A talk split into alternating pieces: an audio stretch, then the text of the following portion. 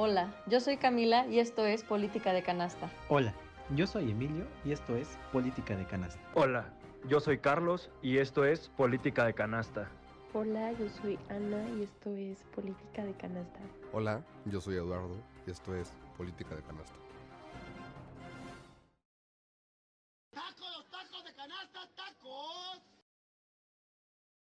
¡Tacos! Hola y sean bienvenidos a la quinta grabación de Política de Canasta. En esta ocasión tenemos equipo completo. Señorita Camila, Hola. feliz cumpleaños. Por cierto, feliz cumpleaños. Muchísimas gracias, colega. ¿Qué se siente estar de regreso? Se siente, bueno, siento mucha emoción en estos momentos. Estoy muy contenta de volver a estar con ustedes y pues abrir esta mesa de diálogo. ¿Qué tal? Me siento Excelente. muy contenta. Bienvenida de regreso. Gracias. Emilio, buenas noches. ¿Cómo estamos? Pues mira, una vez más, ya estamos aquí, este, yo creo que ya debo tener a toda la gente, ¿no? Ya decir, ya, ya, Ya cállate. Sí, ya. Pero Ok, una vez más acá. bien. Anita, buenas noches. Hola, buenas noches a todos. ¿Cómo estás, Anita? Muy bien, gracias. Qué Qué, bueno. bueno. Feliz de estar aquí. Livo, hermano. Buenas noches a todas y a todos y un gusto otra vez estar aquí con todos ustedes. Eso es todo. Eh, equipo completo, programa bastante cargadito, así que yo opino empezar. Eh, Livo, para no perder la tradición, por favor. En orden de cómo venimos a efectivamente. ¿Cómo es, bienvenido? Ok. Eh, mi nota es sobre, una vez más, sobre la feria. Eh, en este caso, como todos saben, y si no lo saben, los ponemos en contexto, el día jueves 10 de noviembre del presente año, la banda MS se presentó en el palenque de la feria. Eh, la nota no es sobre la banda, sino sobre lo que ocurrió en ese espectáculo donde un sector de las gradas se agarraron a, a golpes, pero desafortunadamente una, una mujer eh, actualmente está hospitalizada, incluso creo que me parece que está en coma, lleva 10 días así por los, por, el, eh, por los fuertes golpes que recibió. Eh, Eduardo y yo estuvimos presentes en dicho concierto y nos percatamos que desde ese momento todo se fue para abajo, tanto el ánimo de la gente como el ánimo de, en este caso, de la banda. Eh, aquí la nota específica es eh, mención sobre la licenciada Josefina Rodríguez Zamora, quien es la secretaria de Turismo. Hay quien le mandamos un saludo. Le mandamos un afectuoso saludo. Y la nota dice que se deslinda patronato, ella es la presidenta del patronato, de, triful, de la trifulca que ocurrió en el palenque del estado. ¿Me permites un pequeño paréntesis? Sí, dale, dale, dale, por favor, gracias. Adelante. Al público querido. A nuestro, a a nuestro- nuestro público recalcitrante. Exactamente, a nuestro público conocedor. Desde el capítulo 2, yo mencioné que la secretaria de Turismo, Josefina Rodríguez, era la presidenta del patronato de la feria, cosa a la cual... Información que yo puse en duda Exacto. porque me parecía bastante ilógico, siguiendo la tradición dentro de Tlaxcala, que la misma secretaria ocupara el puesto de presidente del patronato. Me parece una decisión cuestionable, que no está saliendo bien, pero bueno, seguimos aquí. Efectivamente. Nomás para reconocer que yo tenía razón desde el capítulo 2. Bueno, continuamos. Bueno, la nota en general habla sobre eso, que ella menciona que se deslindan de esa responsabilidad. ¿Por qué? Porque la empresa encargada de la seguridad, pues es una empresa privada. Pero a mí lo que me causó un poco de ruido es que se le tomó un poco de seriedad, me parece, al problema que fue. Y como se lo comenté a Eduardo detrás de cámaras, el principal problema, y se los voy a poner así, es la venta excesiva de alcohol. Ese es el problema, o sea, no le busquemos. Y yo se van a decir, ¿por qué tan seguro? Ese es el problema. Eh, nosotros lo vimos, todavía no empezaba el concierto y había gente que ya iba con 7 u 8 cervezas encima y salían de ahí sin ni siquiera poder caminar. Entonces, no sé si vieron los videos ustedes de cómo empezó. Claro. O sea, solo es una persona que se voltea con otra y le mete un puñetazo. O sea, ¿por, ¿por qué? Porque obviamente ya tenían copas encima. Y creo que sí es un problema grave que en verdad se tiene que ver, pero desafortunadamente siempre pasa lo mismo. Siempre la venta del alcohol es excesiva. O sea, nosotros lo vivimos. Apenas estamos sentándonos, eh, sentándonos y la gente llega y te vende y te vende y te vende. Y por más que le dices 10 veces que no, llega 15 veces otra vez de ¿qué le ofrecemos? ¿Qué le ofrecemos? ¿Qué le ofrecemos? Entonces a mí se me hace un error ese para empezar. No sé qué piensen ustedes sobre el tema. Yo sé que es lo que más deja, yo sé que es el negocio, Pero pues ahí está el saldo rojo, que desafortunadamente le mandamos eh, muchas fuerzas y bendiciones a la señora que no A su tenemos familia. y a su familia, claro que no, no la conocemos, pero esperemos que todo esté muy bien, que desafortunadamente al parecer no es así. Y pues básicamente ese era el tema, quería ponerlo sobre la mesa. Y otra cosa, perdón, antes eh, quiero mencionar que también nosotros vivimos algo eh, antes del concierto. Estábamos cenando, Edu y yo, unas deliciosas gorditas michoacanas. y él me puede ayudar con la historia. Estábamos comiendo y después nos fuimos a sentar a, a unas banquitas que estaban A por un ahí. lugar común, bueno, que suponemos que es... Área común Área para común. todos los que quieran ir a sentarse. por una ¿Qué noche. Demos contexto, demos No, contexto.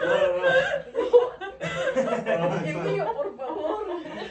Ahorita damos A contexto. lo que vamos es... Nosotros estábamos sentados ahí comiendo y de pronto eh, en ese mismo lugar enfrente había otra sucursal o u otro local de, de gorditas michoacanas y llegó al lado de nosotros a sentarse una familia. Cuando vimos que se sentó la familia, eh, las personas encargadas de ese establecimiento llegaron a esas mesas a quejarse con ellos de que no se podían sentar ahí porque no les habían consumido a ellos. O sea, entonces, a partir de ese problema, se empezaron a pelear tanto los visitantes como los dueños del... Quiero pensar que son los dueños de- del Los local. trabajadores. Y se estaban peleando a, palabras, afortunadamente no llegó a más, pero sí se dio cuenta la policía que pues había un altercado ahí. Y nosotros nos pudimos dar cuenta que para empezar como que la seguridad no es como que la adecuada. ¿Por qué? Porque justo minutos después de eso, eh, la señora que estaba peleándose a gritos con la familia eh, se, desva- se desvaneció, se desmayó. Y pudimos percatarnos de que para, para empezar no había servicio médico. eh, fue una persona, sino era un civil, Eh, ¿cierto? sí, no, me parece que es de otro de los negocios que estaba ahí, que si no es por ese, ese joven, que Así era es. joven, la señora probablemente pues, hubiese, no sé, algún tipo de descompensación aún mayor que la que ella estaba sufriendo Ujú. al ser una persona diabética. Sí. El joven le explicó puntualmente que el exceso de trabajo, el no consumir los medicamentos, te generan este tipo de episodios. Ujú. Ahora, antes de seguir, hay que aclarar que Ah, es sí, sí, sí. Emilio, porque dentro de un video que nosotros le mandamos al grupo de política de canasta, se escucha perfectamente como ya en la discusión acalorada, uno de los señores del, del local, por decirlo así, empieza a gritar, y cito, pinche joto y pinche maricón. Entonces, sin el contexto que nosotros teníamos. Emilio pensó que era una trifulca generada a partir de una poca intolerancia de lo que estábamos hablando hace una semana. Efectivamente, aquí va mi comentario a que Livo, ¿o ¿quién fue? Bueno, uno de ellos dos mandó el, el video del grupo y honestamente, error mío, no lo vi completo, no Sí. supe yo todo el contexto. Entonces, vi los primeros 10, 10 segundos. Ana pregunta en el grupo de WhatsApp que tenemos, ¿qué pasó? Yo viendo los primeros 10 segundos, dije, no sé qué pasó, pero puedo deducir que discriminaron a otra persona por ser gay, por estos comentarios que se hacían dentro del video. Bueno, Ya, una vez aclarado ese punto, exactamente sí. partimos tema con la ansiada participación de Camila. Ah, bueno, pues es que yo, yo conozco a los familiares de la, de la persona que sufrió, bueno, que está ahorita en, en estado de coma. Es este, los conozco desde que pues, somos chiquitos y la verdad es que cuando subieron todas estas notas, ella sube los videos de por favor compartan esta información. La persona afectada en este video, la mujer afectada, es, es, es su familiar, es, es, este, su tía y pues iban todos en, bueno, por lo que yo lo vi en los videos y por lo que ellas, ella platica en sus publicaciones, pues iban todos en familia. En el video se ve como pasó, yo creo que ha de haber pasado como que algo con, con alguien de- del servicio de meseros y como que hubo ahí un rocecillo. Llega un personal de seguridad y están así como que en, en, en palabras y todo. El personal de seguridad se ve perfectamente en el video que le mete el golpe a, un, este, a una de las personas que iban con la, con la señora. Entonces le mete el golpe a este chavo y otro chavo de, que llevaba con una camisa de color blanca, al ver que, este, que el de seguridad le mete un golpe a uno de sus, de sus amigos o sus primos, él le mete instantáneamente un golpe al de seguridad, entonces ahí se desencadena, o sea, fue como que defendiendo a su a la persona con la que iba y entonces de ahí se, se desencadena una campal Sí, tremendo. impresionante, o sea, tremenda y pues como que eso fue lo que yo medio, bueno, lo que, no, no que me entendí, o sea, lo que yo entendí, lo que ella subió en su video fue literal el video donde se ve ese acto de que el de seguridad es el que avienta el primer golpe.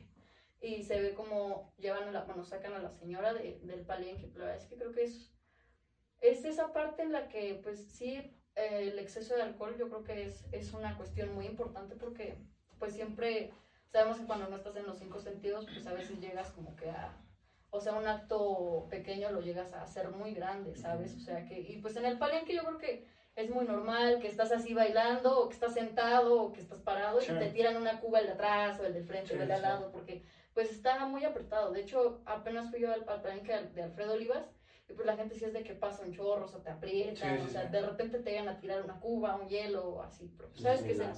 Sí, sí, sí. Sabes que es el palenque y pues esas cosas pasan. Pero ya yo creo que con, con pues unos, unos tragos encima, pues ya como que se pueden desencadenar Es que cosas, pues, cosas más grandes. Pero creo que aquí lo que pasó fue es que el personal de, de seguridad actuó desde la violencia. Luego, luego. Sí, O sea, fue como de que discusión, golpe. sí. O sea, y ahí, se- ahí cambió todo. Y ahí cambió todo.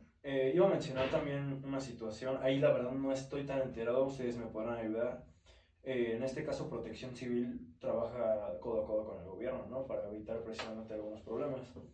Les puedo comentar también que en el concierto de Carlos, Carlos Rivera, al cual asistí con mi señora madre, que le mando un beso y un abrazo. Un saludo. eh, nos percatamos que sobre bueno no nos percatamos porque no contamos obviamente pero pues sí te das cuenta que sobrevenden boletos como casi siempre llegó el punto en donde ya éramos bastantes en la zona donde estábamos que de plano no te podías ni mover o sea te sentías asfixiado y seguía entrando la gente y seguía entrando y seguía entrando y los de los de chaleco naranja que son los de protección civil junto con el staff del palenque seguía dejando pasar a la gente, lo cual es muy peligroso porque si pasa, no sé, un temblor, algún incendio, pues imagínense cuánta gente estaría afectada. El problema aquí que nosotros pudimos percatarnos es que los de protección civil que estaban ahí no estaban haciendo absolutamente nada, estaban recargados en uno de los tubos que, que sostiene una parte de, de una banca. Y mi mamá sí se acercó y les dijo, oigan, no es posible que estén viendo que aquí ya no tenemos, que ya no puede pasar nadie, que, ya no- que todos estamos parados porque ni siquiera sentados podemos respirar bien y ustedes no estén haciendo nada. En ese momento se levantaron los señores y fueron a ver a, los de staff para decirles que ya no podía entrar más gente. Entonces, eso que te da a entender o que nos dio a entender que la seguridad no está garantizada en el lugar, porque precisamente para eso es un boletaje, para que tengan un control sobre la gente que entra. Y creo que también, y creo que lo estábamos hablando Eduardo y yo fuera de cámaras, si no me recuerdo fue contigo, ya se debería estar pensando también en estos lugares en la creden- credenci- credencialización para cuando la gente asista a los palenques por lo mismo. Sí. No sé, violencia, vas al siguiente ya no, ya no tienes el acceso permitido a entrar. Porque creo que suele pasar seguido, por lo que supe también en, en el concierto de Julián Álvarez hubo un, un problema, sí, un problema similar. Y en este caso, Sí. lamentablemente, como nos compartes de, de tu conocida, o sea, ella no era la menos culpable de todo y hoy en día sigue luchando por su vida desafortunadamente. Sí. Y pues con eso cierro el tema. Ana. No, pues eh, estoy de acuerdo con todo lo que dicen. Creo que nosotros cuando hablan del palenque, ah, bueno, a mí lo primero que me llega a la mente es justamente esto, ¿no? De que sí, excesiva venta de alcohol, que hay mucho desorden. He ido solo un par de veces, pero la verdad no ha sido una experiencia muy grata y a veces eh, pues prefieres pagar por un boleto de un concierto, pues del artista donde En no el sea como- Nacional. Exactamente, o en otro lado donde no sea un palenque, porque, pues sí, al ver la situación, la verdad quedas muy, muy decepcionado. Y creo que porque es un ambiente también muy, muy fuerte desde la pelea de gallos, Sí. que apuestas, como que la verdad no se siente seguro, no se siente como, pues sí, creo que puedes llegar a ver que eh, se presenten este tipo de conductas. Y también creo que hay artistas o hay público como que tiende a mostrarse más violento. A lo mejor no es lo mismo el público de Carlos Rivera que a lo mejor, no sé, de la banda MS o de otro artista. Aunque sea el concierto que sea, creo que sí se debería garantizar la seguridad. Pero pues sí, solo sería eso. Mira, creo que aquí también hay un factor determinante en todo esto, y es que la violencia, queramos o no, es algo contagioso, diría yo. O sea, es un efecto cerillo completamente. O sea, empezamos a ver que si hay una bronca, si hay alguna pelea, nos queremos sumar por alguna razón. Y suman el efecto del alcohol, creo que es una combinación terrible que claramente va a terminar en un caos. Ahora, me parece un poquito triste las medidas deficientes que ha tenido eh, tanto el gobierno, más bien, más que el gobierno, el patronato que ha tenido eh, esta nula acción en cuanto a este tipo de situaciones, porque no es la primera vez que se presenta. O sea, llevamos años viendo este tipo de actitudes dentro de precisamente el palenque y la misma feria. ¿Y qué se está haciendo para evitar? Nada. Entonces, si ya tenemos la experiencia de años anteriores, ¿por qué no tenemos la capacidad de al menos diagnosticar o, o la, capacidad de analizar cómo podemos evitar todo este tipo de cosas? No creo que teniendo toda esta experiencia, se puede hacer alguna estrategia para evitar. Eh, También lo mencionabas tú, el excesiva, la excesiva venta de alcohol. O sea, vemos que la gente, aunque se esté cayendo, se le sigue vendiendo alcohol para sacarle dinero. Entonces, Sí. creo también algo que es bastante decadente y algo que tiene que parar, ¿no? O sea, la feria debe dejar de ser únicamente tomadera. O sea, y yo me percaté de eso. Hay menos juego, más venta de alcohol. O sea, y es completamente cierto. O sea, tú pasas alcohol por donde tú quieras. Juegos 5, 6. Sí. Sí, está. Pues no, ya para cerrar, eh, otra, otro comentario. Justamente ese día, no me acuerdo si contigo o con mi primo estaba hablando, que le mando un saludo también. Te caemos, Benja. Eh, estábamos hablando, eh, bueno, estábamos comparando los precios, no sé, del GNP Seguros de aquí del Estado de Puebla o del Auditorio Nacional, ¿no? Que obviamente las dimensiones son diferentes. Pero llegamos a la conclusión de que nosotros estás, estás pagando la seguridad al final.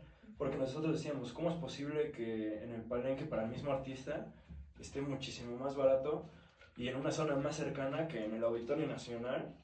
O sea, y obviamente las dimensiones, repito, pero pues, ¿qué es, es, qué es eso básicamente? Y yo, cuando vi eso, de verdad, y creo que te lo dije a ti, le dije, yo no vuelvo a traer a mi mamá nunca a un palenque. O sea, si queremos ir a ver a un artista, nos vamos a otro lado, pero a un palenque no la vuelvo a traer por lo mismo. Porque, o sea, creo que sí debemos ponernos en los zapatos de la familia de pensar, imagínate si hubiera sido alguien de tu familia que estaría pasando por, eh, eh, por esta situación en este momento, cuando era la persona que menos tenía, pues tenía que ver en ese problema. Y ya con eso concluyo. Yo creo que ya de manera general y para pasar a la nota de nuestro queridísimo Emilio, eh, creo que sí, históricamente estos conatos se han dado siempre. O sea, las historias de nuestros padres vienen teñidas de violencia por un exceso y una mala distribución de, de la organización. Es decir, nosotros cuando fue este evento en el área común de las ahorritas michoacanas, habían mínimo un puñado de 20, 25 policías, entre los de estatales y municipales, pero solo fueron como cuatro a atender, literal fueron a la pura presencia. O sea, fueron a simplemente hacer acto de presencia. Sí, de, sí, a verlos. Hola, buenas noches. No hicieron nada. ¿Qué está pasando? Todos así con, ya saben, el, el walkie-talkie de necesitamos apoyo, necesitamos apoyo. El apoyo nunca llegó. Y fue Está desconectado, ¿no? sin pila. Sin pila. No, es que sí. no. Y ya entrando al tema de- de- del palenque, nosotros estamos viendo ahí, el- la propia banda detuvo la canción Sí. y todos fue como, a ver, hagamos un foco en lo que está pasando. Las personas, ya ha pasado después de las 2 de la mañana, que también tenemos que recordar que se hizo el anuncio que después de las 2 de la mañana ni siquiera el palenque podía vender alcohol. Y las señoritas que pasaban, y señor- bueno, las personas que vendían, traían acá el termo con la, ya, con la botella vacía dentro de este recipiente Mm. y se lo pasaban y las cervezas y ya llévatela, o sea, un descontrol total acerca de lo que tiene que ser una organización de un evento masivo, que es este tipo de, de lugares, o sea, el lugar estaba a reventar. La mala participación de la policía que antes de eso, antes de intervenir, y aparte una mala intervención de los servicios de, de primeros auxilios de emergencia, pasaron 20 minutos antes de ser atendida. Los policías, no sé si no tuvieron el valor, no sé qué tanto es pegarle al cadenero, cadenero Ballesteros, como le apodaron en redes sociales, Sí. pero de alguna manera tienes que tener el control y la autoridad de decir, tú y tú te sales y sacarlos realmente, Sí. porque nada más los ves y les tienes miedo porque ya está pues, ya alcoholizada la persona y tienes miedo que te peguen, güey, antes de tenerle miedo que te peguen, deja de vender alcohol para que puedas controlar la situación. Creo que la conclusión de este tipo de noticias es lamentable, por supuesto, Sí. pero hay que empezar a hacer y a sacar calificaciones de que se hizo mal. Y es que ahí, o sea, no termina ahí, desafortunadamente también eh, ha pasado que salen del palenque y se acaban accidentando en el trébol o en Tizatlán y se acaba muriendo alguien. Por lo mismo de que van tomados y, pues eh, cometen accidentes, ¿no? Pues sí, mira, hablando precisamente de esta línea acerca de la seguridad ciudadana, eh, el tema que voy a tocar el día de hoy va muy enfocado a eso. El contexto.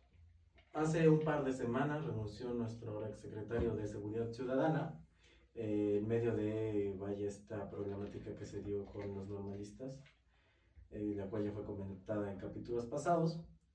Entonces, en medio de toda esta problemática, renuncia el secretario de Seguridad.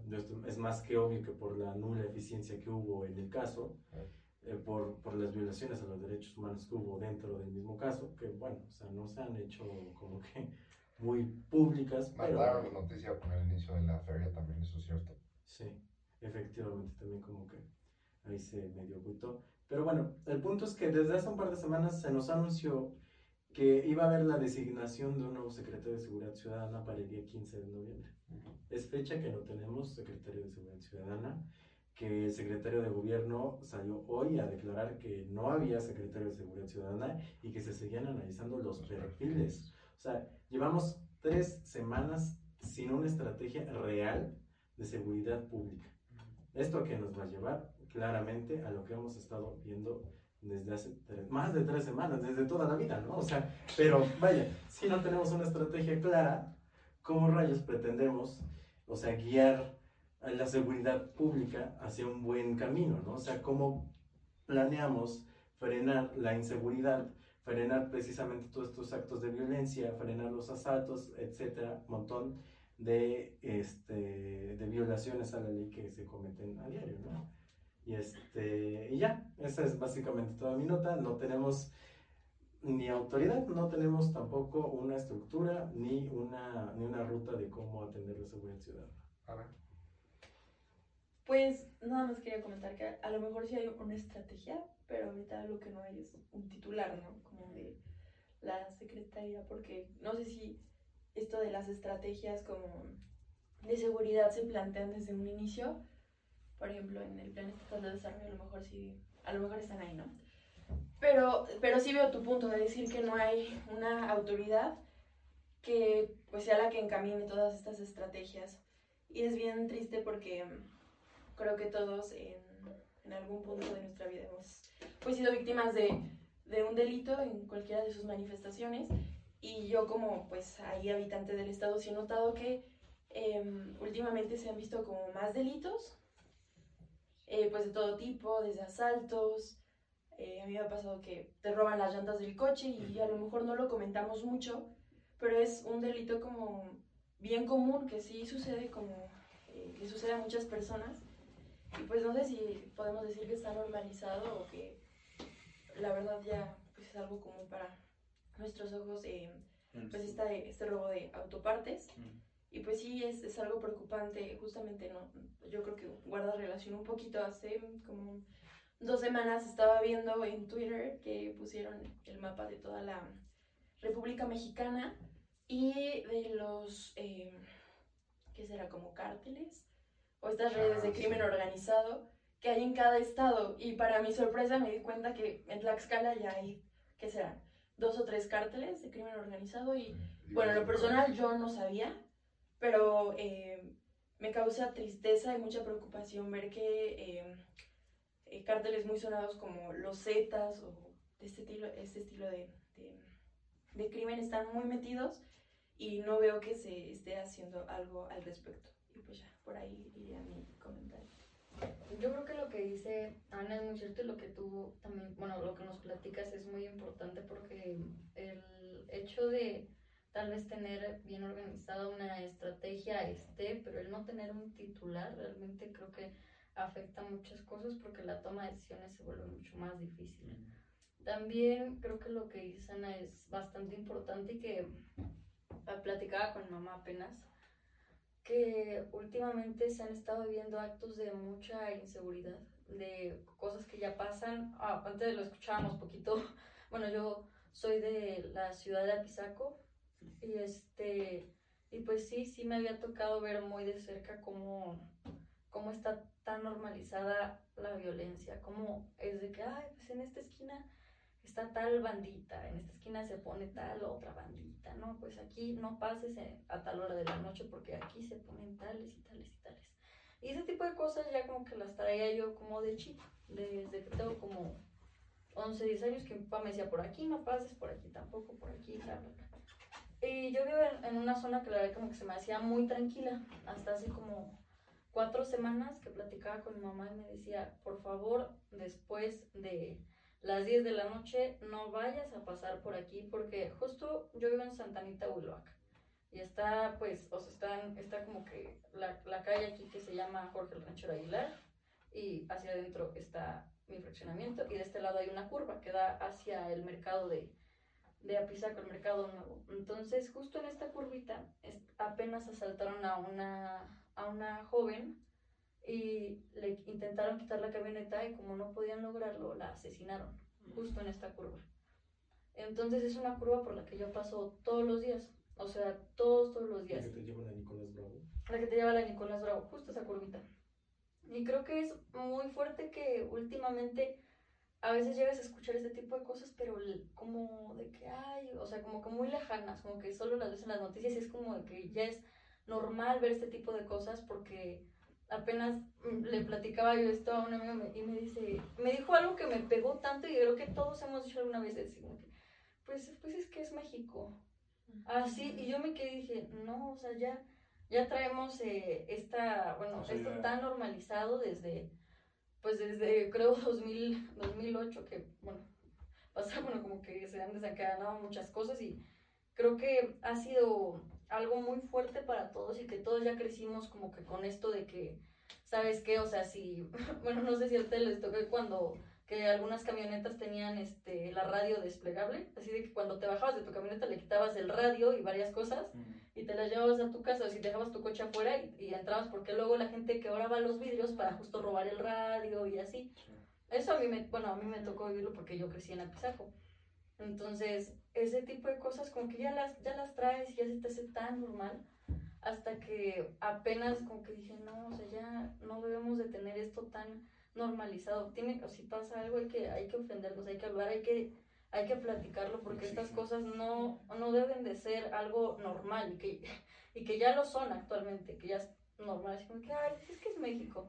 No, pues es que, pues era de noche, es que no, pues están, estaban en tal zona, no, pues es que cómo dejan el coche afuera, no, pues es que cómo pasa esto, no, es que cómo hacen esto, y muchísimas cosas, incluso los casos de, abuso sexual, yo me, yo me informé sobre esto cuando iba como en la secundaria y me hacía mucho ruido que, o sea, por ejemplo, lo llegaba, llegaba yo a ver publicaciones en, en Facebook de que desapareció tal, tal niña de tantos años o o una persona abusó de una niña de 8 o de una persona abusó de una jovencita que salió de fiesta y el tema ni siquiera se centraba en, en el delito que se habían cometido, era más de, no, pues es que salió de noche. Sí, es.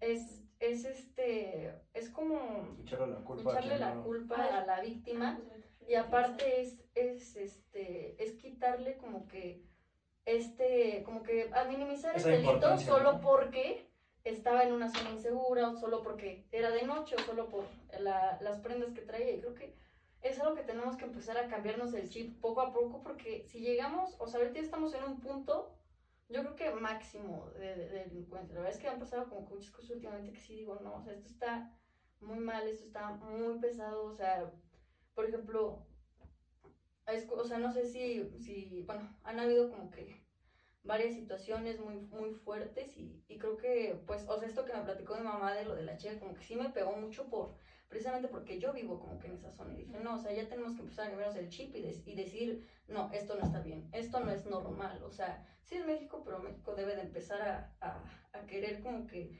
cambiar esta situación y creo que debemos de ser más exigentes con nuestras autoridades, mucho más exigentes, mucho más, o sea, pedantes, estar ahí tras, tras, tras, tras, para que esto se siga haciendo ruido, o sea, porque si dejamos de hacer ruido, o sea, esto se va a hacer un descontrol total. Más. Digo, Todavía más. Pues sí, o sea, aunado a lo que comentan y enfocado a la, a la nota que nos trajo nuestro compañero, yo solo voy a comentar que eso que nos dijo de que están buscando los perfiles fue así, ¿no? O que Sí. están buscando a quién. Para mí eso yo lo puedo deducir de que no tienen ni idea, iba a decir otra cosa, no ni la más mínima idea. no tienen ni la más mínima idea de lo que está pasando, no tienen un plan B cuando deberían tener plan A, plan B, plan C y plan Z y pues no saben qué hacer. Para mí yo pienso que es eso, o sea, porque como bien dices, o sea, ayer ya tuvieron que haber eh, mencionado a la persona, ¿no? Que se va a hacer cargo de eso y todavía no lo hacen, yo pienso que es por eso, porque no tienen ni idea de lo que, de lo que están haciendo. Mira, y también te voy a hacer un, un comentario un poquito con respecto a lo que mencionaban Ana y Cami, que mencionaban eso de que a lo mejor sí hay una, sí hay una guía, si hay alguna estructura, si hay alguna, Plan. alguna estrategia, un plan, pero ¿cuál es la realidad de nuestro sistema? O sea, la realidad es que la estrategia, ya sea tanto de gobierno, como de seguridad, como administrativa, como fiscal, se va a basar en el capricho de quien sea el- la autoridad, de quien sea el titular. Es la realidad. O sea, yo puedo llegar y sabes que si yo vengo a, a- a cambiar al Ivo y Ivo estaba haciendo las cosas así, a mí ya no me va a gustar. Voy a decir, no, sabes que ya soy yo, qué pena, papito, pero a mí no me gusta tu estrategia, la voy a cambiar. Y es la realidad, porque nuestro sistema mexicano lo permite, permite que las estrategias se cambien cuando cambia el titular de alguna dependencia, Sí, cuando sí, cambia el sí. titular del Ejecutivo. Y es lo que hemos estado viendo durante años. Cambia el gobierno, cambia completamente toda la estrategia de gobierno. Cambia el gobierno federal, cambia todo el proyecto de nación. Entonces, es por eso que luego muchos proyectos que tienen muy, buen, muy buena... eh, No terminan de adaptarse. deja tú que no terminan de adaptarse, o sea, terminan yéndose por la borda. ¿Por qué? Porque llega alguien a quien no le gustó una política pública de otro presidente, que no le gustó una política pública de otro gobernador, que llegó alguien que no le gustó la estrategia de seguridad, a lo mejor del secretario pasado, ¿no? Y eso también pasa con, las, con los empleos de las personas. O sea, llega el nuevo y saca a todos, mete a su gente y lo mismo, es empezar desde cero y no se llega a ningún lado. O sea, porque aparte, pues, o sea, literal lo que, lo que dura una gobernatura, una secretaría y todo, o sea, el trabajo que ya se había hecho, porque yo creo que todos lo hacen como que a largo plazo, de que tal vez en estos tres años empieza así, ya luego va a empezar, o sea, va, va a seguir como que elevándose este plano, va a empezar a salir bien. Y justo cuando ya, o sea, estaba aquí, ya va como por acá, de repente, toc, siguiente, así. Y vuelven a empezar desde cero y se vuelve para abajo y tiene que volver a subir. Cuando ya está aquí, lo mismo, corta y sigue. O sea, es, pues sí, tienes toda la razón y creo que nuestro sistema es el que permite ese tipo de cosas. Yo quisiera profundizar en lo que mencionaron en- acerca de los perfiles. Entiendo que primero va con el visto bueno de la Guardia Nacional Sí. a través del ejército. Y también entiendo que se estaría buscando a alguien con experiencia en Tlaxcala. Porque por lo menos lo que ya vimos, ya ha pasado, yo creo que desde Mariano Saúl hasta la fecha, es que mandan personas que sí tienen buen currículum y sí son capaces y triunfaron en otros lugares. Pero el hecho de que triunfaran en Zacatecas, en Chihuahua, en cualquier lugar, no implica que sepan hacer el movimiento de. Tlaxcala. O sea, la persona que asuma la SSC, yo quiero pensar que Lorena va a querer que sea la última, sea mujer o hombre, que haga el cambio, porque ya serían entonces creo que cuatro o cinco secretarios diferentes en seis años, o sea, si, si, si fuera la última. Se busca, el tercero, sería buscar a alguien comprometido, lo que dice Camps, que genere un cambio a largo plazo, porque incluso lo que da la impresión es que a veces es dos años este, identificación, planeación, dos años de aplicación y dos años de resultados, y ya cuando empieza a ver los resultados, pues se cambia la idea, justo por lo que tú dices, porque no le parece. Yo creo que hay que quitarle los apellidos a las secretarías, y siempre se hace este ejercicio, ¿no? El titular de, el encargado de, pero ahorita no tenemos ni titular ni encargado, y la seguridad está en un limbo, que debería estar obedeciendo a una, seguridad, a una política de seguridad pública, pero que no parece ser este, mucho menos exitosa, por lo menos hoy en día. Entonces, simplemente como pensar que probablemente quien venga será para quedarse y desearle que le vaya muy bien y desearle que tenga toda la suerte a pesar de todos los resultados que pueda llegar a encontrarse, porque sí va a encontrar hecho un un relajo. Pues denle trabajo. Sí. Ana, cambiando de tema. Bueno, eh, mi nota es tanto local como nacional. Eh, como saben, el domingo pasado, no solo en Tlaxcala, sino en las, yo diría, en casi todas las entidades federativas del país, se vivió una marcha para defender al Instituto Nacional Electoral, el INE, y pues la verdad es que yo viendo todo lo que sucedió en redes, toda esta movilización, encontré como muchos puntos a favor y en contra eh, de esta marcha. Eh, yo en un primer momento quiero decir que eh, como estudiante de ciencias políticas y conforme lo que he estudiado, eh, yo siento que actualmente el INE no necesita una reforma. Creo que el trabajo que ha realizado eh, garantiza unas elecciones libres, transparentes, concurrentes y que esta reforma que se está planteando eh, pues va a afectar al instituto. Yo eh, tengo que aclarar que el instituto no va a desaparecer como tal, sino que se van a hacerle como algunas modificaciones. Por ejemplo, eh, se van a eh, eliminar estos OPLES, que son como los organismos eh, electorales locales, y lo que significa es que ahora las elecciones van a estar mucho más centralizadas.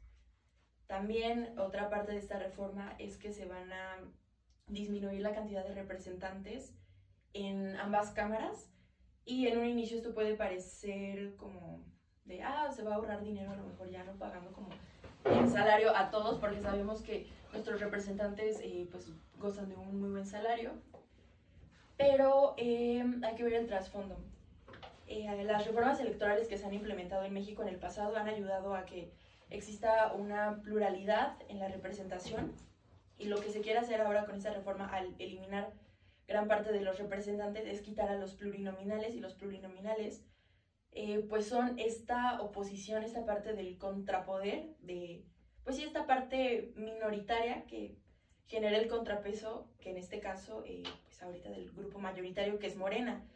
Y pues ¿para qué nos sirve estos partidos minoritarios y de contrapeso? Pues para escuchar otras voces, ¿no? otras participaciones, a lo mejor para no dejar que pase cualquier tipo de reforma, para no dejar que se vea como por un interés mayoritario o de un grupo en específico. Entonces creo que es bien importante saber que no solo se trata de ahorrar presupuestos, sino también de defender una democracia que se ha consolidado con mucho, mucho esfuerzo y con, pues sí, con mucho esfuerzo y con la participación de, de todos. Igual quería preguntarles a ustedes cómo ven eh, toda la movilización que hubo en redes, porque yo escuché tanto comentarios positivos y negativos. Escuché como decían que la marcha era muy blanca, que solo las personas que estaban ese día ahí manifestándose, eh, pues se manifestaban como grupos privilegiados y que a lo mejor ellos no saldrían a marchar por causas como eh, la desaparición eh, forzada de, las, de personas en México, eh, de la violencia en contra de la mujer, entre otras cosas.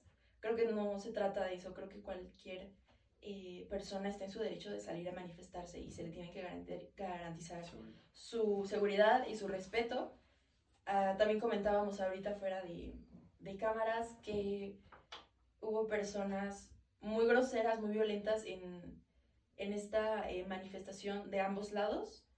Estuvo una persona, eh, pues una viejita que empezó a, a hacer comentarios muy clasistas alrededor del presidente, diciendo que era un indio y cosas así. Y creo que de ahí se agarró mucho Andrés Manuel para decir, ah, miren, fue una marcha pues privilegiada, donde se fomentó el clasismo, el racismo, lo que sea. Y también del otro lado, incluso como una diputada de Morena salió ahí a Paseo de la Reforma y empezó a insultar a todos los manifestantes diciéndoles que eran unos nacos. Y si regresamos un poquito podemos observar que la propia palabra nacos también es pues clasista, ¿no? Entonces es De los dos lados. sí ¿no? es incongruente. Y pues no sé ustedes qué opinan al respecto. Mira, aquí quiero hacer dos comentarios. El primero es que, a mi juicio, y ahí sí difiero, el INE sí necesita una reforma, no como la plantea el presidente López Obrador, pero sí es un sistema que no es perfecto, pero es perfectible.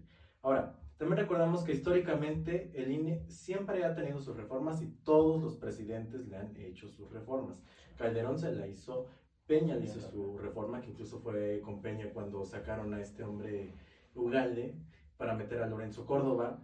Eh, ahora AMLO intenta hacer esto, entonces que no nos sorprende, históricamente todos sus presidentes han planteado sus reformas electorales y lo han logrado. Ahora, ¿cuál es mi gran disyuntiva? Felipe Calderón en su tiempo también planteó eliminar a los plurinominales y no se hizo, se negoció y todo, todo ahí dentro de la Cámara de Diputados negoció ahí ciertas partes, como es lo que muy posiblemente va a pasar, que se va a negociar qué partes sí se aprueban y qué partes no.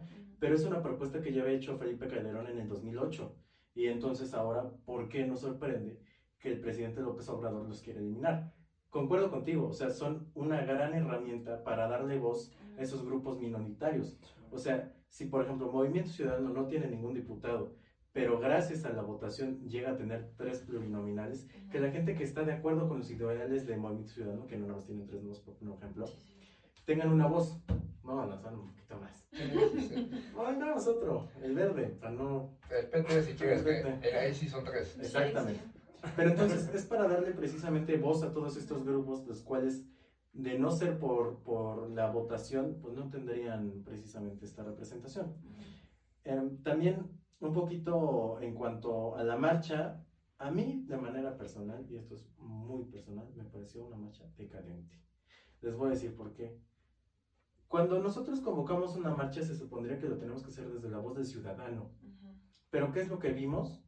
Montón de políticos Sí. subiendo sus fotos, vimos a, no, ustedes se pueden imaginar la cantidad de diputados, presidentes, dirigentes nacionales de los partidos subiendo sus fotos. Entonces, ¿eso que creo? Que dejó de ser una marcha ciudadana para politizarse, ¿no? O sea, vimos un alito marchando, que no está mal, pero no, no considero que sea el punto de que los ciudadanos puedan defender sus ideales. O sea, ¿esto de qué sirvió? De- para que precisamente el presidente López Obrador lo agarrara para precisamente burlarse a través de sus mañaneras, para precisamente descalificar esta marcha. O sea, todo este tipo de cosas que le han dado nada más como estarle echando leña para que precisamente él lo que, lo que busca es precisamente esto, ¿no? O sea, él sabe perfectamente cómo es el juego de la política y de qué cosas se puede agarrar para seguir polarizando a la gente. Es que habías comentado algo y como que justo en ese momento se me vino la idea. Eh, pues creo que no fue una manifestación como cualquier otra. Creo que lo mencionábamos igual que no es lo mismo una reforma electoral a salir a marchar por asesinatos, por abusos, por No la violencia en general. No, no se compara la causa. Pero igual yo creo que si tú como ciudadano te sientes representado con la causa, sí sal a marchar porque eso se requiere, se requiere de más participación, se requiere de que estemos más informados y a lo mejor yo, como dices, había muchos políticos con los que yo no siento como esa compatibilidad, al contrario, ¿no? Como que no me siento representada ni nada por el estilo, pero si a mí como ciudadana me nace el salir a marchar y encuentro dentro de la causa de esa marcha algo que me mueva, yo sí diría, háganlo, porque por ahí se empieza a lo mejor con esta marcha en la siguiente decides participar, aunque sea una causa distinta, y creo que por ahí también se empieza. Campos. No, pues la verdad es que, o sea, perdonen mi, ignorancia en el tema, pero la verdad es que lo que dice, lo que dicen es muy cierto. Cuando te- si te sientes identificado con una causa, lo mejor es salir a marchar y así sean, así, o sea, yo creo que cualquier persona que se siente identificada con una causa debe de salir, debe de protestar y todo, pero también creo que los comentarios que se hicieron por parte de la diputada que comentabas, por parte de, de, de la, de la señora de, de la tercera edad, creo que sí como que le quitan en- un poco la seriedad, ¿sabes? Entonces creo que estas cosas se deben de tomar como de una manera no, no, no con violencia verbal, ¿sabes? Se deben de tomar de una manera fría, se deben de tomar de una manera como que más receptiva, ¿sabes? Eh, yo me quedo con la. Perdón. Eh, eh, le iba a, bueno, no le iba a contestar, te iba a, a mencionar. ¿Sabes qué? No, no, no. ¿Cómo ves que no? No, o sea, tiene razón en el punto de que sí, como que hubo un, un sector de, de- del público, que fueron los políticos, que ya todos sabemos quiénes fueron, no cabe, creo que no es necesario mencionarlos, porque sí, tienes razón, salieron en sus fotos y que yo el INE y cosas así. Pero sí hubo mucho sector que iba de manera independiente, como dijo, o sea, que sí se pudieron, eh, ¿cómo se dice? Se, mm, Manifestar, pero, expresarse, no, o sea, que... Protestar. hacerse ver. Sí, bueno, todo lo que mencionaron, sí, sí. Era otra palabra, se me acaba de... Empieza con A, No, o sea, se relacionaron Sí, con el movimiento, como dijo Anita, Mm. y que sí iban a lo que iban, ¿no? Creo que como ella mencionó también, no podemos generalizar de que, como lo hace el señor presidente, a quien no le mando un saludo, eh, eh, calle, ¿no? Sí, que generaliza y que por una o dos personas ya eh, hacen un, un show cuando no es así. Creo que muchas personas, madres de familia, padres de familia y jóvenes de nuestra edad, sí se fueron a parar al movimiento con la firme intención de, de hacerse notar, ¿no? de, de alzar la voz, como, como hemos dicho. Y Ana mencionó hace rato fuera de cámaras algo que a mí se me hizo pues muy interesante. A veces incluso como políticos nos mencionan que los jóvenes que participemos, pero muchos van y terminan siendo los criticados, que por qué están haciendo eso y por qué van a marchar. O sea, hay una incongruencia muy grande entre lo que se dice y lo que se hace, ¿no? Y pues solo quería mencionar eso. Ay, Yo solo quería decir algo. Es que igual en Twitter ay, yo ando ahí mucho luego. Por las mañanas. Tu arroba para seguirte. Y ay, no me lo sé, pero ahorita se los paso. Pero vi un tweet de una chica que decía que lo único que no le parecía de esto es que ven que está la frase hashtag de el INE no se tocan. Ujú. Sí. Y ella decía que se le decía, pues, grosero, no sé, violento, que se use el mismo hashtag o la misma como leyenda de las niñas no se tocan o las mujeres no se tocan cuando sales en las marchas de ah, o sea, las niñas no se violentan, las niñas no se violan, las niñas no tal, y que se estuviera comparando ahora con, con una institución, ¿no? Entonces yo creo que igual eh, en esa parte no estoy tan de acuerdo y debería a lo mejor, pues, no sé si modificarse, tratar de no usarse tanto. Bueno, yo, yo no lo había visto, hasta ese punto yo no lo había notado, pero sí tienen razón, que a lo mejor estaría bien empezar a usar otros términos que no fueran violentos. Ajá, Es una mala elección de términos, pero que después puede mejorar. Exactamente, tienes razón. Ahora, yo voy a, a- lo mencionado tanto por Anita como por Emilio al principio. Yo también considero que el INE necesita reformar, no una, sino varias, acerca de, para empezar, yo no quitaría los organismos de, eh, locales, los, los, Oples. los OPLES, me parecen muy importante y aparte fue una lucha que empezó desde el 97, cuando me parece que fue Cuauhtémoc Cárdenas gana en la Ciudad de México ante el Distrito Federal, que a partir de esas elecciones que se empiezan a ganar más fuera de- del centro del país, es necesaria una autoridad presente local y que sepa del manejo que hay en esas comunidades. O sea, para eso es totalmente importante. La disminución de los representantes, yo tampoco estoy de acuerdo, pero sí estoy de acuerdo tal vez en la parte de los consejeros. Lo mismo pasó con el, me parece, con la Suprema Corte de Justicia de la Nación, no me acuerdo en qué año, me parecía que eran 21 o 19 y ahorita están en 11.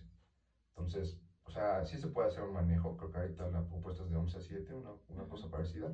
Sí. No dudo que exista esa capacidad de trabajar y sea de la misma calidad, pero el hecho de esas cuatro personas extras te representan un contrapeso y una pluralidad mayor, es decir, que se escuchen voces que normalmente no suelen escuchar, eh, que haya participación activa de grandes sectores de la sociedad. El INE me parece que es uno de los triunfos que más nos llevamos al corazón cuando hablamos de la política mexicana. El INE no solo es la, el INE, la credencial que tenemos nosotros en cada una de nuestras tarjetas, o tarjeteras, efectivamente, hasta el momento. El INE es un- una sensación de seguridad política más allá de la democracia. El INE es una identificación, es una participación.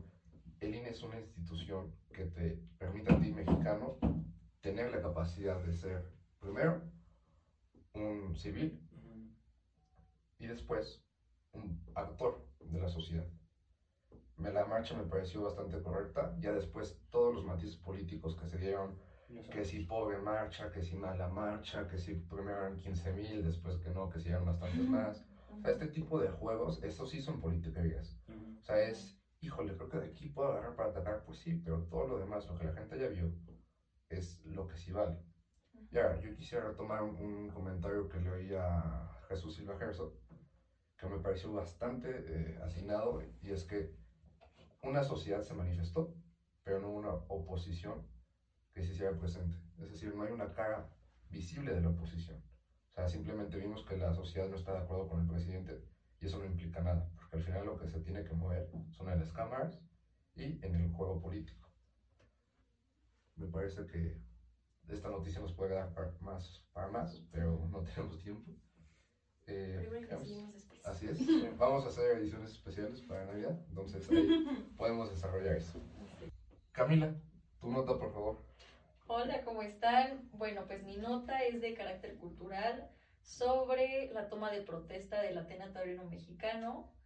Platicaba yo con su presidente Juan Pablo y me decía que ellos no identifican la organización como una peña taurina, como se le ha visto en diferentes notas de periódicos taurinos. Entonces me platicaba que ellos lo, lo se identifican como un Ateneo, que es una sociedad cultural que fomenta el conocimiento. Entonces, lo que él me platicaba es que esta, esta organización se fundó con la idea de que los familiares de don El, el Solano este, compartieran o donaran este, 3.000 elementos que él había grabado a lo largo de todo, bueno, a lo largo de toda su vida y de, y de su trayectoria como, como taurino. Y el maestro Don Elesban grabó más de 500 películas en, en corridas de toros y tiene, y tiene una colección de más de 200 libros y de fotografías y de revistas. Y pues todo esto fue donado a la, al Ateneo Taurino Mexicano para fomentar el conocimiento y para que más personas que estén interesados en la fiesta brava puedan acercarse y puedan seguir alimentando, alimentando su corazón y la- su, su, este, su cultura para entender más esta, esta afición. Y lo que él me dijo que es algo muy interesante, que es una frase que es, la fiesta taurina no debe defenderse, debe difundirse. Entonces creo que es un punto muy interesante y la verdad es que me gustó mucho porque la, la toma de protesta fue en la pinacoteca de Isidro Hernández de Chitiotzi y el padrino de, del Ateneo es Mario de Olmo, que es este un, un, este, un matador retirado, aparte de tener la, la ganadería Núñez de Olmo. Y creo que, que es- esto puede como que ayudar un poco más a, a las personas como a incluirse y a aprender más sobre esta, bueno, esta gran cultura, porque creo que es hasta un estilo de vida la tauromaquia y creo que a veces para entender algo primero hay que conocerlo. Y pues los invito a ustedes a que, a que conozcan más sobre este nuevo proyecto y sobre los nuevos proyectos que tienen en mente, porque lo que, lo que Juan Pablo me platicaba es que este proyecto nació para, para este, como que sacar todo, bueno, como que aprovechar todo esto que dejó don, don, el, don Elesban Solano, como por ejemplo, eh, no solo hacer como que eventos de, de, de corridas, no, es más como para hacer conferencias, para dar pláticas, para dar a conocer este, este, la poesía taurina, para dar a conocer películas, videos, fotografías, como que dar realmente, como que alimentar este conocimiento, no solo como la parte de la fiesta brava, sino todo lo que trae detrás, ¿sabes? Como que desde el punto, desde la filosofía de la fiesta brava. Y eso me gustó mucho, no sé. Entonces, que tengan que, bueno, que, que comentar al respecto. Eh, me parece importante la creación de este tipo de espacios.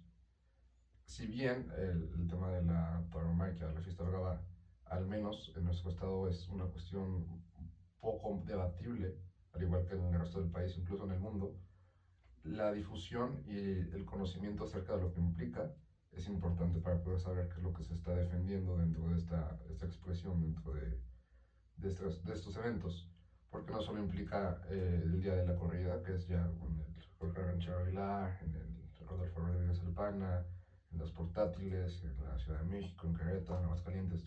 No solo es el día de la fiesta, sino son mínimo cuatro años antes en las ganaderías, con la crianza, con también a través de eso la conservación de espacios inmensos de nuestro país.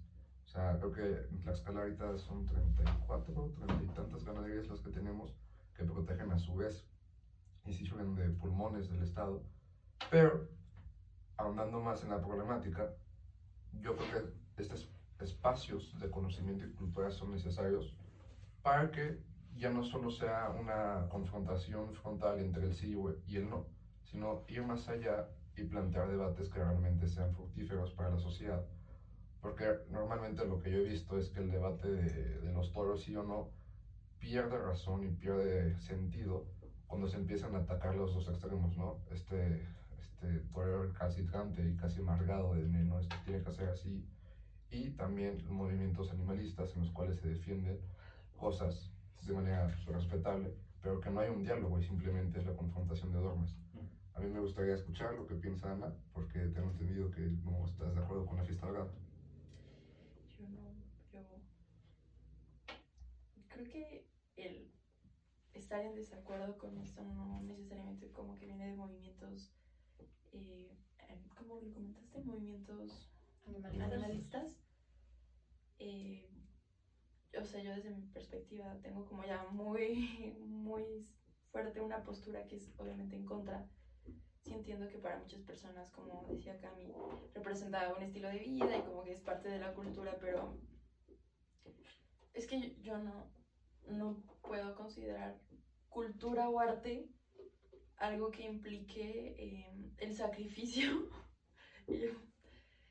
eh, o el maltrato de un, ser, de un ser vivo. Y yo entiendo que, como dice Edu, que esto tiene un proceso de muchos años en las ganaderías y lo que sea, pero aún así no, no entra por mi mente la cuestión de que sí, a lo mejor siempre he escuchado el argumento de que los toros tienen muy buena vida antes de que sean sacrificados, pero creo que no justifica eh, su final.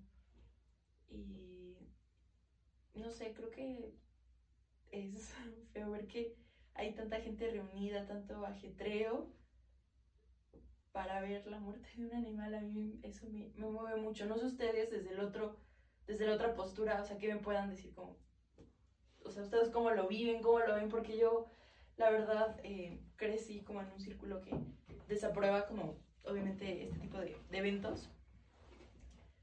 La verdad, a mí me duelen. Entonces, no sé, como que no me gustaría tanto emitir mi opinión porque sí la tengo como muy, muy ligada a, a un extremo. Entonces, ya, solo sería eso lo que quiero decir. Hasta luego. Yo también estoy eh, de este lado. Eh, eh, voy a poner un poco en contexto a la gente. Yo la verdad también pensaba y pienso hasta cierto punto como Ana en ese aspecto, eh, muy protector hacia los animales. Pero llegó una persona a mi vida que se llama Eduardo Emilio Martínez González, que ha ¿A quién sido... le mandamos saludos? A quien le mando un saludo aquí presente, que desde que lo conocí, él ha sido, y sí lo reconozco aquí frente a toda la audiencia, lo considero un maestro de, de este tema y él me ha enseñado bastante sobre este tema, que mi idea, y se lo he compartido en repetidas ocasiones, todavía no estoy, no estoy a favor de, de ese tipo de eventos, ni de los gallos, ni de cosas así, la verdad. Pero sí considero, y a mí lo que me gusta de esa parte es el arte y la cultura que se maneja en todo ese tema, porque sí lo hay, o sea, no, no es como decir, ay, sí, los toros sí está mal, pero detrás de eso hay mucho y es lo que me ha enseñado Eduardo, desde cómo crían a, lo- a los toros, de, pues de todo, ¿no? De todo lo que envuelve a la tauromaquia, como, como se menciona, pero sí también, o sea, estoy en ese, punto, ¿no? De que sí también, como, o sea, no, solo he ido una vez y fue justamente con Edu que, que él, él me invitó y la pasé muy bien, aprendí mucho, pero sí, no, tampoco, tampoco es algo que, que apoye, la verdad. Bueno, chavos, el día de hoy yo vengo a ser la parte neutral de esta discusión. Eh, honestamente no estoy en contra, tampoco estoy a favor. Bueno, ok. Eh, ¿cuál, cuál es mi punto?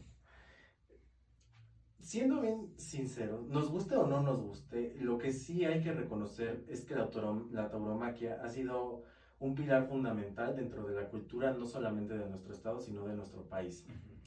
Eh, creo que es una tradición que viene desde hace siglos, eh, es algo que viene cultural ya desde hace muchísimo tiempo y creo que hay que reconocer también esta parte bastante amplia que tiene en el sector cultural que ha tenido nuestro estado y nuestro país.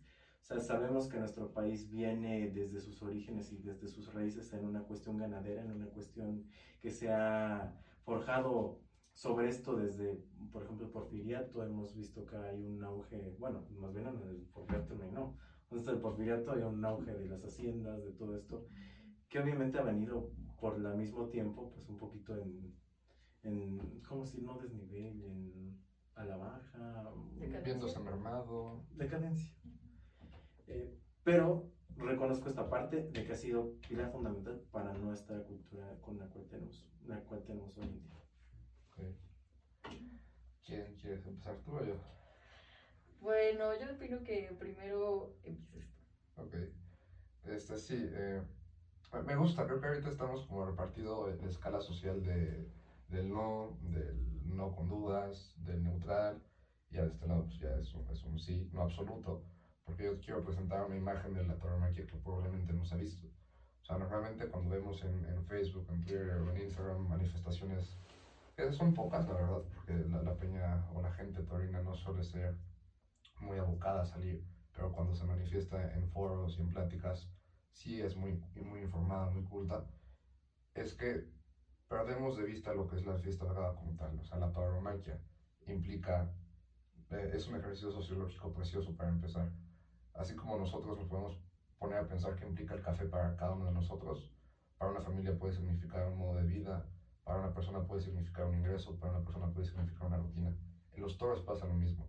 El toro en sí es un animal, sí, que a su vez genera un negocio entre la empresa, la plaza, y los boletos y las personas que lo van a ver. Después están los astres que visten a los toreros, después está el público que va a ver, después está la banda de música, está el juez, está el juez de callejón, está la empresa. Es, es algo tan completo y que están tantos niveles de nuestra sociedad que el no mencionar este tema es simplemente hacerse a un lado y no querer mojarse y no querer ser partícipe de la sociedad. A lo que yo voy es, necesitamos de ateneos, de piñas, de movimientos dentro de esta corriente que ilustren y mejoren la calidad del aficionado, la calidad del espectador.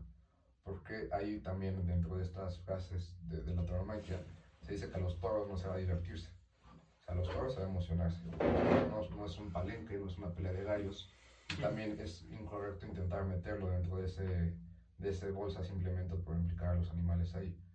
Yo creo que necesitamos una cultura taurina, bueno, quienes somos parte, tampoco se trata de que a todos les guste, pues, nunca, simplemente es parte del desarrollo de cada persona, pero sí dar la oportunidad de ser conscientes de lo que implican los toros, de ver más allá del día de la feria o el día, de la corrida y ponerse a pensar que también los toros es una manera de vivir, pero también es una manera de entender la muerte. O sea, muchas veces, y esto ya cierro comentario porque si no nos podemos dedicar a hablar de toros mucho tiempo, se habla de un toro o de una cultura del toro total, que solo va a una y no. Dentro de los mismos toros hay muchas manifestaciones, hay muchos desacuerdos. Hay quienes dicen que el más antiguo en, en tomar la alternativa, quien es normalmente el director de lidia, no debería ir primero porque pierde la atención del público. O sea, hay debate dentro del grupo de los toros. El tema es que no se ha dado la apertura a poder hablar de esto. A mí me gustaría, y bueno, ya te lo encargo a ti que tienes el contacto, pero de qué manera se puede hacer una afición más culta, más interesada, porque las últimas dos corridas de feria han sido una barbaridad. O sea, el ganado no acompaña, el público parece que va a emborracharse más que otra cosa. Claro, ahí te haré la invitación. Que gracias, ya me, me invitaron hace ratito a unirme al Ateneo, pero yo quería comentar más la, la parte, este, el peso ecológico que tienen las corridas de toros y precisamente en Tlaxcala.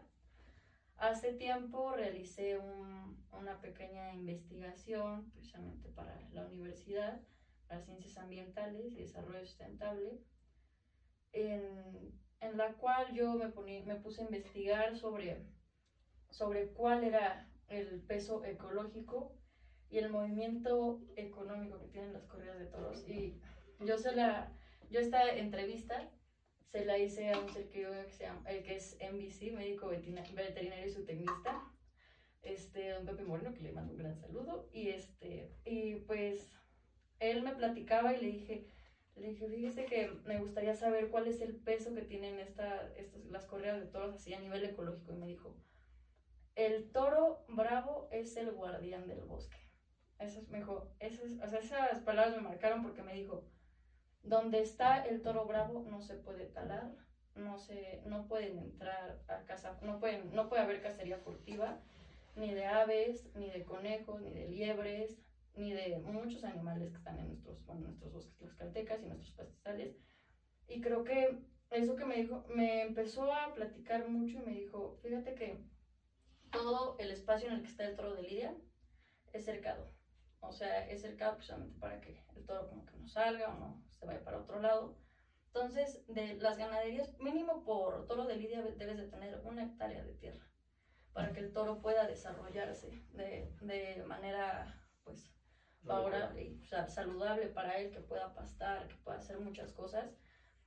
Y no solo es esta parte en la que la zona en la que está el toro de lidia está extremadamente bien cuidada porque es precisamente donde el toro come, donde el toro pues está libre todo el día, entonces debe estar muy bien cuidada y, es, y eso hace que pues ganaderías que tengan, no sé, 20 toros de lidia, 20 hectáreas, cuiden precisamente estas zonas y no, se, y no sea como que una zona tomada ni invadida por, pues, por el ser humano o por otras personas que quieran llegar ahí a cazar, que quieran llegar a talar, bueno, tala ilegal de árboles y muchas cosas. Y también me platicaba que lo que mencionaba Edu sobre el movimiento económico que tiene, no solo desde, o sea, las personas que compran los boletos, las personas que rentan el cojín en la, en la plaza de toros, las personas que pasan a limpiar la, la arena, las personas que te venden el boleto, las cosas, los, los boleteros, las personas que te, o los, bueno, los este, agricultores que venden el alimento para los toros de Lidia, las personas que transportan el alimento. Es un movimiento grandísimo, o sea, se puede ver desde que, o sea, por ejemplo, el toro de Lidia cuando consume sus alimentos, el, toro de Lidia se alimenta de, de, distintas semillas y, este, y granos. Entonces, a veces cuando el, el toro de Lidia se alimenta de la semilla de grano, cuando la saca de su cuerpo, no, de, la desecha, eh, él mismo pisoteando o cuando va caminando pisa sus desechos, entonces siembra solito el, la semilla, entonces así hace que el toro de o sea, es como que un, un este, una cadena, ¿sabes? O sea, el toro come, desecha, se siembra y el mismo toro lo poda, se lo va comiendo así en su desarrollo. Entonces creo que es un movimiento precioso que tiene el toro lidia y de hecho el toro lidia es un animal que está en peligro de extinción y que solo se mantiene gracias a las corridas de toros, porque no tiene ningún otro, bueno, tiene muchos usos, por ejemplo, las personas que se dedican a la, ¿cómo se le dice cuando, cuando, lo, cuando disecan a los animales? Taxidermistas, los taxidermistas, de las cabezas de toros, o sea, hay muchísimas cosas y precisamente el, toro de día es un animal en peligro de extinción que su carne del toro de lidia, por, al ser un animal muy, este, muy sano y muy, o sea, está es un animal que siempre está en forma, se mantiene en forma, el solito caminando, estando en el, en el campo y todo, es un animal que tiene una carne muy magra. Entonces, al tener la carne muy magra, sí se puede consumir, pero es una carne que pues, no es tan suavecita o tan rica como una carne de una ganadería. Entonces, los usos que pues, se les da al toro de lidia es principalmente para las corridas de toros. Entonces, es un animal que de desaparecer la fiesta brava, desaparece el toro de lidia. Entonces, creo que ese es un punto y el toro de lidia yo creo que es un animal que no debería extinguirse por, simplemente por el peso que tiene, o sea, en la escala tiene un peso muy grande. Gracias a las ganaderías y gracias a que, gracias a, la, o sea, gracias a que a las ganaderías se ha preservado mucho campo así tal cual, o sea, sin, sin ni un árbol, árbol talado, porque el toro necesita un lugar para, para, tener sombra y descansar. Entonces los árboles no se pueden talar en las ganaderías, porque el toro necesita un lugar para descansar donde esté tranquilo, donde tenga sombra y esté frío cuando hace calor. Y creo que esa es la forma en la que pues, el toro de Lidia es el guardián de nuestros bosques actualmente. Bueno, uno de los guardianes. Eh, yo solo iba a comentar, o sea, creo que, y no, no es el caso, pero creo que para que los que nos escuchan, o sea, no es como tal la división entre los que estamos en contra y los que están a favor, ¿no? creo que de lo que nos está diciendo incluso Camila y de lo que tú me has enseñado, pues he aprendido. Yo no sabía eso, por ejemplo, de que era tan importancia de que no se, ni siquiera un árbol se podía talar cuando está ahí el toro, ¿no? Pero pues sí creo que, creo que es válido para ambos sectores pues dar sus puntos de vista, ¿no? O sea, yo nunca, como ella dijo, yo nunca voy a estar a favor, por más que le haga bien o no, pues que le pongan una espada en el corazón frente a toda la gente y aplauden, ¿sabes? O sea, creo que va más sobre ese, sobre ese aspecto que, que todo lo importante que tú nos estás comentando, porque cierto es que tanto histórica y culturalmente, pues sí tiene un, un peso increíble, ¿no? Solo quería mencionar esa parte. Ay, pues yo igual, o sea, me parece muy interesante lo que comentan. Pero también es- dicen que hay mucha gente atrás del negocio y que si obviamente se elimina va a ser perjudicada y entonces me puse a pensar cuántos negocios, a lo mejor no se compara, pero hay muchos negocios ilícitos que también mucha muchas personas viven de ellos y no porque eh, se queden, o sea, si se o sea, no sé si me están entendiendo, a lo mejor como tengo una postura muy de este extremo, no puedo ver como su argumento, no sé, como que estos temas sí me, no sé, como que sí me mueven mucho. Eh, también creo que existe una construcción social muy marcada de decir qué animales sí son para comer, qué animales sí son para matar, ¿no? Porque al final de cuentas es una construcción social aprendida de que de los españoles, supongo, porque es una tradición colonial. O sea, creo que no es tanto como de nuestros orígenes, porque pues sí hay como eh, pues sí, sí hay un, hay un trasfondo como, como digo, ¿no? muy, muy colonial, eh, muy eurocéntrico, pero creo que está mal decir que solo sirven como para eso, no para las corridas, porque nosotros, las personas, somos los que les estamos dando ese sentido. Nosotros somos los que estamos diciendo, ah, el toro sirve para las corridas, cuando ningún animal, ningún ser vivo, o sea, le sirve al humano, ni le sirve para sus eventos o para la cultura o para el arte, ¿no? Entre comillas. Entonces, no sé, solo, solo quería comentar, comentar eso y creo que, como di- decían, que el toro es el guardián del bosque, creo que entonces también se tendría que regularizar o ver qué se puede hacer, o sea, generar reglamentos a lo mejor para que exista como menos tala de árboles o se cuiden más las especies, sin la necesidad de que exista como un animal que fomente eso. No sé si me estoy dando a entender, pero pues ya, mejor hasta ahí dejo mi comentario. ¿Yo? Yo, Y como dijo Fox, ¿y yo por qué? Mm, pues, híjole, o sea, es un tema pues, bastante debatible. Hay, claro, sus puntos a favor, sus puntos. Ah, no, bueno, sus puntos a favor, sus puntos en contra. Pero la verdad es que yo, yo sí me quedo casado con esta idea de que es parte de una tradición, es parte de una cultura que queramos o no ya está. O Sí, sea, sí, sí. eso es cierto. O sea, y básicamente pues me quedo con eso, ¿no? O sea, Correcto. Eh, yo quisiera nada más cerrar esta nota diciendo que, que sí, que, que la interpretación que se le puede dar a, a este tipo de movimientos, a este tipo de expresiones, pueden ser acusadas de eurocentrismo, de colonialismo, de colonialismo interno, de segundas, primeras interpretaciones, pero algo que es un hecho es que se tiene que debatir y que se tiene que abrir este tipo de espacios para poder escuchar la opinión de todos. Y nada más me, me gusta hacer este ejercicio cuando también se puede hablar de toros, que es normalmente la argumentación que se, que se suele cuestionar de manera estructural es que como se justifica que yo mantengo el toro, yo decido qué hacer con el toro, que es más o menos lo que entiende que, que Ana quería expandir. Y una vez leí algo que me pareció muy astuto, entonces yo no tengo derecho sobre nada que yo mantengo y tampoco tengo ninguna capacidad o superioridad para poder hacerlo.